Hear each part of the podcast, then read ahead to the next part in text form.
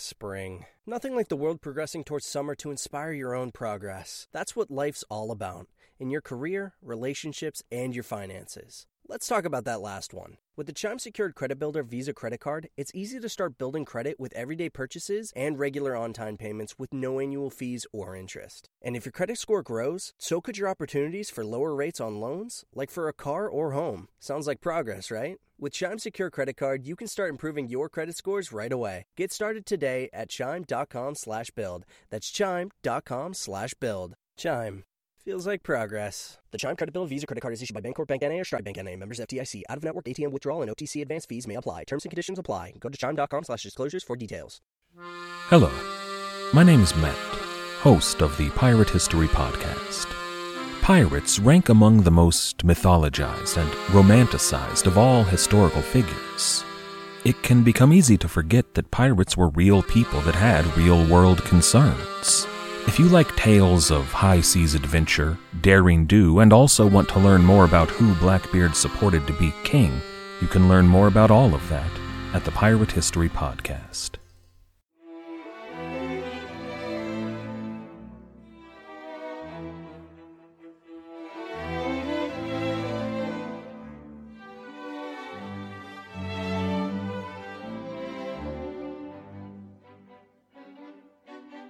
Welcome to Pax Britannica.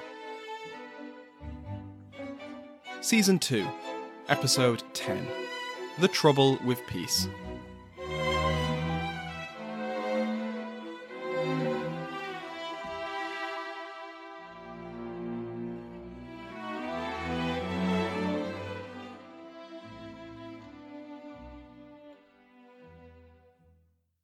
Welcome back to Pax Britannica. I'm your host, Samuel Hume. Last week, we saw how events in Scotland played out after the pacification of Berwick. Both Charles and his Covenanter opponents agreed to disband the bulk of their forces.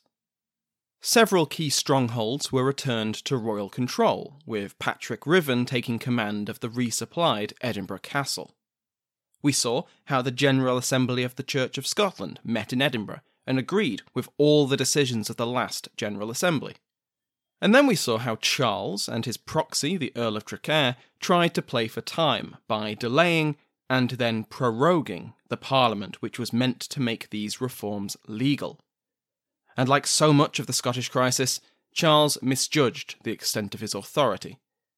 Members of Parliament continued to meet in Edinburgh and debate legislation, and in 1640 the Covenanter Tables established the General Convention, which then created the Committee of Estates, which then declared that Charles had no right to extend the prorogation of Parliament. When that Parliament duly reconvened, it declared itself lawful and proceeded to ratify all the changes the various provisional bodies had put into place. Signing the National Covenant became a requirement for public office. Parliament would meet every three years, whether the king summoned it or not. And the army of the Covenant was implicitly permitted to invade England. We also saw how the Covenanters successfully blocked Charles's diplomatic appeals to his relatives in France and Denmark. They turned these potential allies into, at best, neutral parties, and in the case of France, covert supporters of the Covenanters. Today, we're going to see what happened in England and Ireland while all of this was going on. It's been a while since we looked at English affairs, but if you recall, Charles had not called an English Parliament since dissolving his third one in 1629. This was the dramatic occasion when the Speaker of the House of Commons was held down in his chair, preventing him from ending the session until the critics of the government had had their say. Charles had since done his utmost to rule without Parliament for the last ten years, and had come up with some ingenious ways of raising money without parliamentary taxation. Old feudal dues were dug up and enforced, land deeds unearthed and used to issue fines, recusancy fines for Catholics quintupled, and most famously, the ancient levy of ship money was demanded annually and from counties across England. All this kept the financial ship of state afloat, and also paid for the construction of several actual ships too. But it was a patchwork affair. Collectively, it raised just enough for the king, but it relied on dozens of unpopular, obscure, or unconstitutional methods to do so, and it was only sufficient for peacetime. So, as the Scottish crisis hurtled towards war, Charles had to decide. Would he break his decade long streak of parliamentless rule? Or would he become the first King of England since Edward II in 1323 to go to war without parliamentary backing? By this point, it shouldn't come as any surprise that Charles opted for the latter in the run up to the First Bishops' War. He exploited to the hilt any non parliamentary income he could find. To raise his army, he called on the nobility to muster at York with both cavalry and infantry, demanded that the northern counties provide feudal levies, and enforced scutage, which required that knights pay a fee in lieu of military service. As we saw last season, Charles had managed some reforms of the Lord Lieutenancies and the county militias, and the Privy Council ordered the mustering of the militias of 13 northern counties.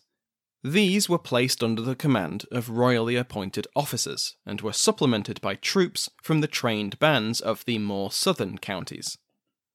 However, there were serious issues with these methods. Firstly, the militias were the backbone of Charles's forces, but they were meant for local defence, not for campaigns outside of their home counties. Where the option was given for militia members to pay the cost of a substitute to take their place, it was worryingly popular. In these cases, instead of a man with some experience in drill and weaponry, there was a conscript with none of either. Summoning the nobility might have been an effective measure two centuries ago, but in the wake of the Wars of the Roses and a general centralising trend within England, the nobility were no longer the militarised class they'd once been. For generations, nobles had been in royal service not on the battlefield, but increasingly in governance. Now, this isn't to suggest the aristocracy were all now peace loving hippies who didn't know one end of a sword from the other, but there wasn't a deep well of military experience and expertise. Similarly, it had no longer been necessary to maintain serious numbers of personal levies, and indeed, this had been looked on with suspicion by the crown. It was dangerous for nobles to have their own source of military power. So, when Charles summoned 115 peers, 17 of them tried to avoid service, and only a few turned up at York with sizable retinues. Cavalry, in particular, were in short supply. To add salt to the wound, when Charles tried to have his forces swear a new oath of loyalty, Critics, such as Viscount Saye and Sele, declared that he had no right to do so without the consent of Parliament. So, while the Covenanters were instituting the latest military innovations and methods of recruitment, Charles had to rely on the legacies of England's feudal past. And that is before we even get into the question of money. Because, as we've seen time and time again, war is bloody expensive even when a monarch has a working relationship with Parliament. Parliamentary subsidies were the most effective way to fund a war, and so Parliament's control of the purse strings had been a powerful motivator for kings to listen to their subjects' grievances. But Charles did not have a working relationship with Parliament. He'd spent the last ten years not only ignoring their grievances, but adding to them in his efforts to rule without a Parliament. At this point, he was scraping the barrel of his prerogative incomes. Voluntary and even involuntary loans were drying up, and fines and other exactions had already been tapped. Not only because in many cases the money was genuinely not there, but Charles had burnt through so much goodwill over his personal rule. One such example, which I alluded to at the time, was the revocation of Londonderry from the City of London. Through this, plus the regular exactions of ship money and other legally dubious measures, the city was thoroughly displeased with their king. The Common Council of London bluntly refused to contribute to the war, quote, in regard of the many taxes imposed on them and the loss of their lands at Londonderry. So it's no surprise that Charles fell far short of his expected 30,000 men when the First Bishops' War began, and that those he did have were barely trained, armed, or experienced even supplemented with continental veterans and with a number of veteran Scottish generals on his side, It's possibly for the best that the king took his officer's advice after Duns Law. The pacification of Berwick and its promised General Assembly and Parliament bought the king time. After the two bodies met, with the first confirming the Covenanter reforms and the second having to be bogged down in procedure to stop it ratifying them, it was clear that if Charles could not reconcile himself with the Covenanter regime, it would once again come to war. Charles finally bowed to the inevitable, and for the first time in a decade, he agreed to call an English Parliament. But it was not so simple. Charles was many things, but he wasn't an idiot.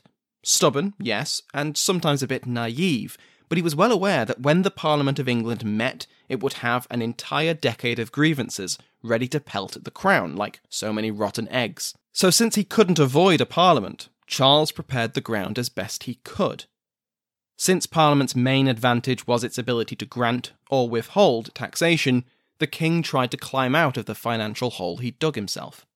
The logic being, the less obviously desperate he was for money, the stronger his position would be when he met with Parliament. This was possibly more of a concern for those councillors who knew that they would be targets of retribution, Laud and Wentworth chiefly among them. If the king was at the mercy of the commons' purse strings, he might not be able to protect them. And so Charles and his councillors once again scraped the barrel for every drop of liquid cash they might have missed. A loan of £300,000 was negotiated from Spain, in return for aid against the Dutch. We'll return to this at the end of the episode. The Spanish were also permitted to recruit 3,000 Irish to serve in their armies. Charles's councillors opened their own purses to the king and pledged another £3,000 in the form of a loan. But, as we've already seen, other forms of extra parliamentary income, such as loans and gifts from the City of London, were increasingly hard to collect. The Bishops' Wars also marked the effective end of ship money. The policy had been straining since the Hampden case, which had been such an embarrassingly close call for the king. Even for those who accepted the result of the Hampden case and considered ship money legitimate, the process of collecting it collapsed as the kingdom mobilised for war. With the pacification of Berwick and the general expectation that a parliament would now, finally, have to be called, it became even more difficult to justify ship money. It had always been a stopgap measure, an emergency tax which would be made obsolete once Parliament granted subsidies. With a parliament on the way, why pay twice? And then there was Charles's third kingdom, Ireland. Not only would Irish taxation boost the king's financial position and so reduce his dependency on his English subjects, but such taxation would have political benefits too. As Harris puts it, quote, it was a deliberate attempt to play the two kingdoms off against each other. If, in this time of crisis, the Irish Parliament displayed its loyalty by quickly voting taxation, it might spur the English Parliament to do likewise. But was such loyal generosity going to come from Ireland? As we've covered, Ireland had its own quarrels with the Crown, some shared by its fellow Stuart kingdoms, but others wholly unique to Ireland. Once again, the interconnectedness of the three kingdoms caused something of a headache for the governments. If you recall our Crisis in Monthly Instalments episode, the resistance to Charles's religious policy gained reinforcements from Ireland, particularly Ulster.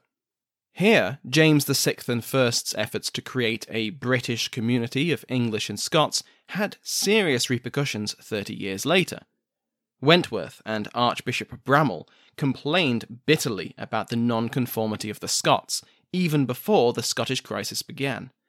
Once it did so, though, the nonconformists took heart from the resistance of their co religionists. What successes the authorities had had in enforcing conformity was rapidly undone.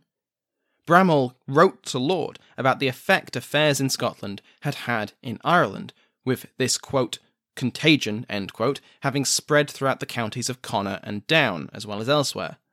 One Scot was brought before Castle Chamber and sentenced to a £10,000 fine, to be pilloried, and to have his ears cut off and his tongue pierced after he slandered the Queen.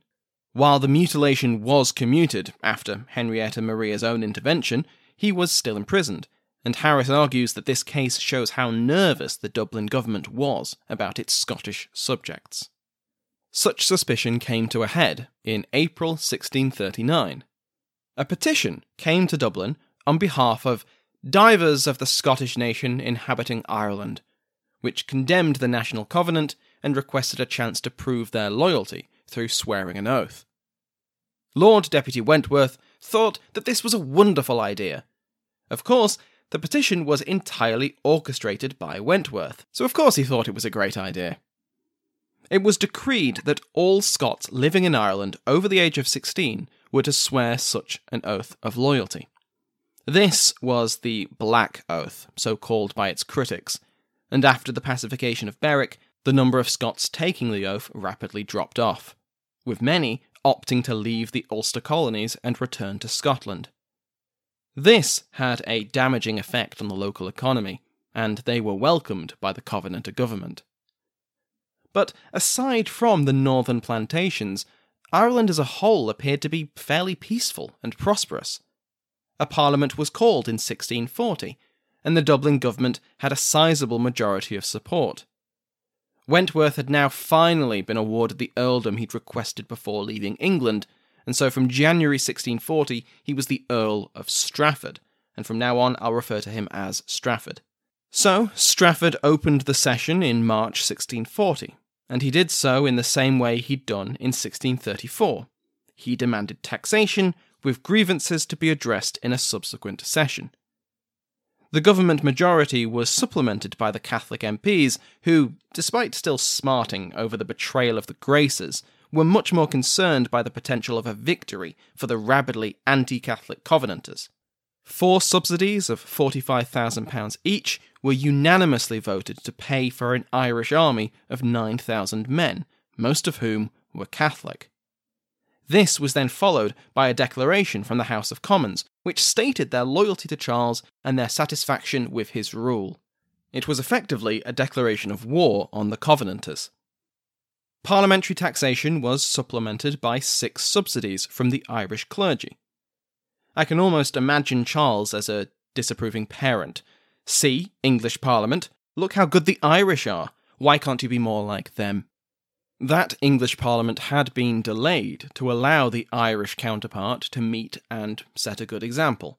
But in April 1640, the new MPs finally gathered after hotly contested elections. There were 62 electoral contests, which Harris points out was an unprecedented number. Despite the hard work of the Crown to support its candidates, they fared badly across multiple constituencies. 17 candidates were put forward by the Duchy of Cornwall, all but three were defeated. Out of 38 government nominated candidates across England, only 11 were elected. Critics of the government enjoyed the opposite result, Names familiar to us by now, the Earls of Warwick and Essex, Viscount Saye and Sele, Lord Brooke, had most of their candidates elected. This was nothing like a modern election campaign, and the electorate was, after all, a vanishingly small minority of the population.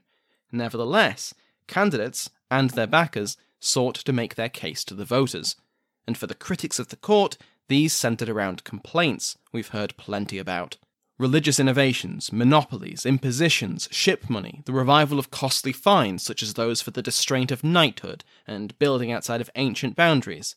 Pamphlets and petitions were distributed listing these as the reasons to vote against church papists and ship shrieves, and once selected to attend Parliament, critics of the regime took these documents to support their complaints.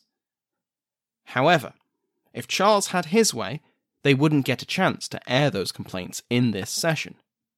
Strafford, who had returned from Ireland immediately after proroguing that Parliament on the 31st of March, had shown that it was possible to control a Parliament and to demand supply before considering grievances. And so, Charles opened this first session of the Parliament of England in 11 years. How did he mark such a grand occasion?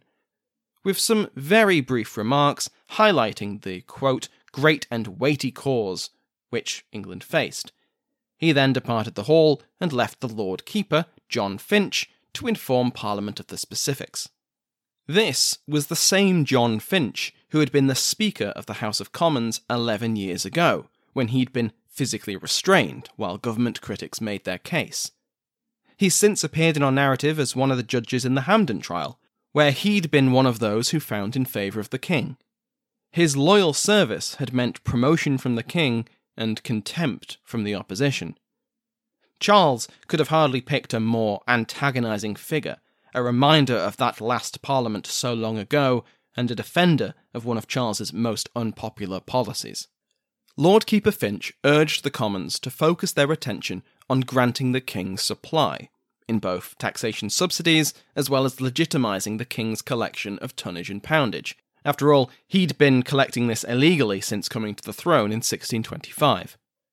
Charles hoped that his English subjects would be suitably concerned about a Scottish invasion, and indeed the looming war was depicted as a war between England and Scotland. As we saw last time, this is not accurate, but it had sticking power. Strafford agreed with this assessment, perhaps overestimating how many English still saw the Scots as a traditional enemy, and certainly underestimating the strength of feeling which had built up during personal rule. So, when the Lord Keeper urged for taxation to be granted, quote, with all speed, the reception in both houses was not at all like it had been in Dublin. Instead, it was much more like the parliaments of the 1620s, and the majority of MPs insisted that taxation could only be granted in exchange for the resolution of grievances. John Pym held the floor for two hours as he gave a speech listing dozens of complaints that Charles's subjects had with their king. In the Lords, there was much more support for the king's agenda, but even here there were several influential critics of Charles. Saye in Sele, Brooke, Warwick, Essex, these Puritan lords were sympathetic to, and perhaps colluding with, the Covenanters as a means to ensure constitutional reforms within England. If Charles won an outright victory, then who knew when he would call another parliament? Who knew what damage he could do to the liberties of England in that time? Let Mysteries at Midnight be your destination for detective whodunits and captivating mystery stories. You'll hear classic stories like Sherlock Holmes, Agatha Christie's Poirot, and short tales from H.G. Wells, Charles Dickens, Edgar Allan Poe, and others. I'm Christopher, and I read these classic stories in the soothing style of a bedtime story, so you can listen to them in bed when you drift off to sleep. I also host the number one sleep podcast in the world called Sleep Cove, where millions drift off to meditations, hypnosis, and bedtime stories. We soon realized that listeners wanted to hear our mystery stories all in one place. So we created Mysteries at Midnight, where you can listen to all new tales every week. Search for Mysteries at Midnight on Apple Podcasts, Spotify, or your favorite podcast app, and follow and subscribe so you don't miss out on new episodes. So why don't you pick a story now? And can you guess the twist? Last episode, I mentioned a letter which the Covenanters had attempted to send to Louis XIII, but which had been intercepted by royal agents in April 1639. This was the Au Roi letter, and Charles kept this ace up his sleeve. Instead of immediately making the contents known, it was kept quiet until the English Parliament met 12 months later. Now, Charles revealed it as part of his scaremongering strategy it proved, the king claimed, that the Scots, not the Covenanters, but the Scots, had requested military aid from the French against England, not the king, but England. Clearly, the old alliance was being revived. The ancient enemies of Albion were joining hands once more, and so the chamber erupted into a spontaneous performance of the St. Crispin's Day speech from Henry V. Of course, that's not what happened. As Murdoch and Grosjean put it, quote, the English Parliament was unconvinced by Charles's interpretation, and the letter was largely ignored. The Covenanters worked their own PR magic when they published the Remonstrance Concerning the Present Troubles, addressing it to the English Parliament. In this document, which you can read online, the Covenanters justified their position and their actions over the previous year. They had intended no rebellion against the king, Yet Charles had been led astray by evil counsellors. In the remonstrance, both Laud and Strafford are explicitly blamed for this. The remonstrance also included the full and original text of the Au Roi letter, and convincingly denied royalist claims that it was a request for anything other than mediation. It also did what it could to justify the future acts of the Army of the Covenant, and insisted that the Covenanters were not the enemies of the English. Sympathetic MPs, such as Pym, championed the Covenanter view in Parliament.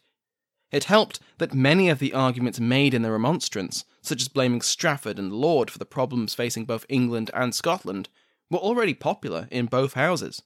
It was, pun intended, preaching to the converted. So, all of this is to say that Charles was not able to appeal to English national pride. If he wanted Parliament to pay for crushing the Covenanter rebels, he would have to compromise. Grievances would have to be heard, and only then would the Commons vote taxation. Charles bitterly complained to the Lords that the Commons, quote, have put the cart before the horse, end quote. After all, quote, my necessities are so urgent that there can be no delay, end quote. He was eventually convinced by his Privy Council and pragmatic allies in Parliament that he had to offer something. So, on the 4th of May, Charles made an offer. As tradition dictated, a convocation of the Church had gathered at the same time as the Parliament.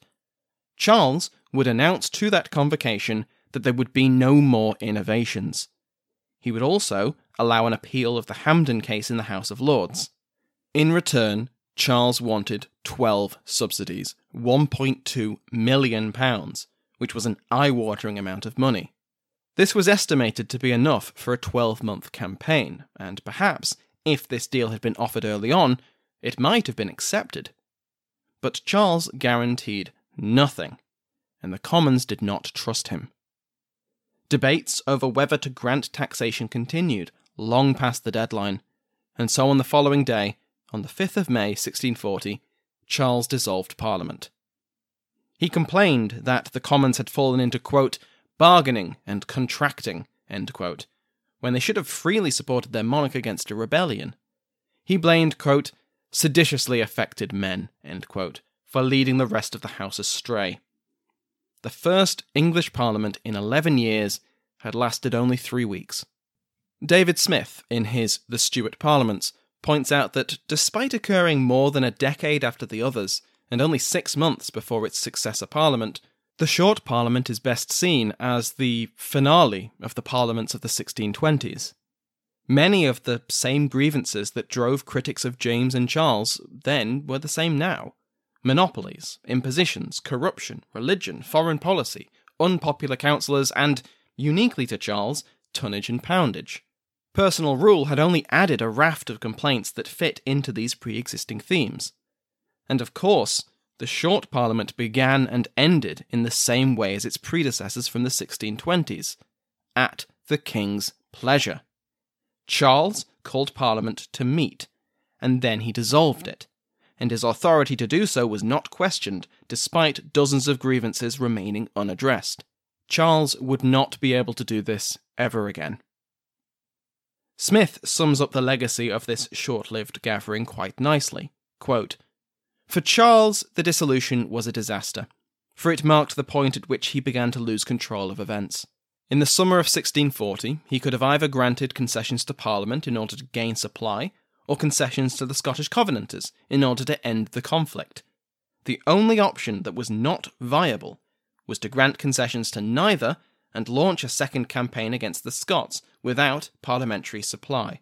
Yet that was exactly what Charles did. We'll finish off today with yet another public humiliation for Charles. In October 1639, a Spanish fleet was sheltering in an anchorage off the coast of Kent, the Downs. They were blockaded by a Dutch fleet. Watching both, and with orders to try and prevent a battle, was Sir John Pennington, with the command of several of the newest ships in the English fleet. Charles was trying to be a friend to both Spain and the Netherlands, and England was officially neutral. But now their war had come to English shores, and quite literally. The best case for Charles was to prevent any violence between the two, though how exactly Pennington was meant to achieve this miracle is a mystery. Pennington would blame the weather for preventing him from trying. Because, despite the expressed wishes of Charles, and despite the fact that both fleets were in the waters of neutral England, the Dutch attacked the Spanish, and the Spanish were utterly defeated. The Battle of the Downs was a nightmare for Charles. Zach Twomley, in his book For God or the Devil, puts it nicely quote, The king's inaction in that incident was another clear manifestation of his powerlessness. He could not risk his navy, since he did not wish to seek the funds to pay for another. He could not risk war with either power, since he did not wish to ask Parliament for funds to pay for an army.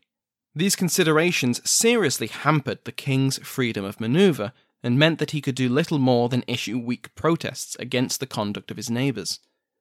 Being on the losing side, the Spanish were particularly unimpressed with Charles's timidity, as Madrid's ambassador in London noted that the Downs affair had occurred, quote, in his own port, underneath his own artillery, before the eyes of his own fleet, and in spite of his announced intentions. That this event occurred in the months before the English Parliament met, when ship money was destined to be on everyone's mind, to have English naval honour embarrassed so thoroughly and English claims to sovereignty of the seas ignored so blatantly, well, it only added to the complaints. At least if the English fleet had done something, ship money would at least have some justification.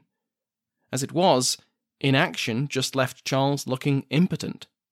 Next time, we will see what happens after the short Parliament is dissolved. Before the end of 1640, Parliament would again be summoned, but in the span of just a few months, the situation had entirely changed. Remember that you can follow me on Facebook and Twitter, links will be in the description of this episode. You can also email me at podbritannica at gmail.com.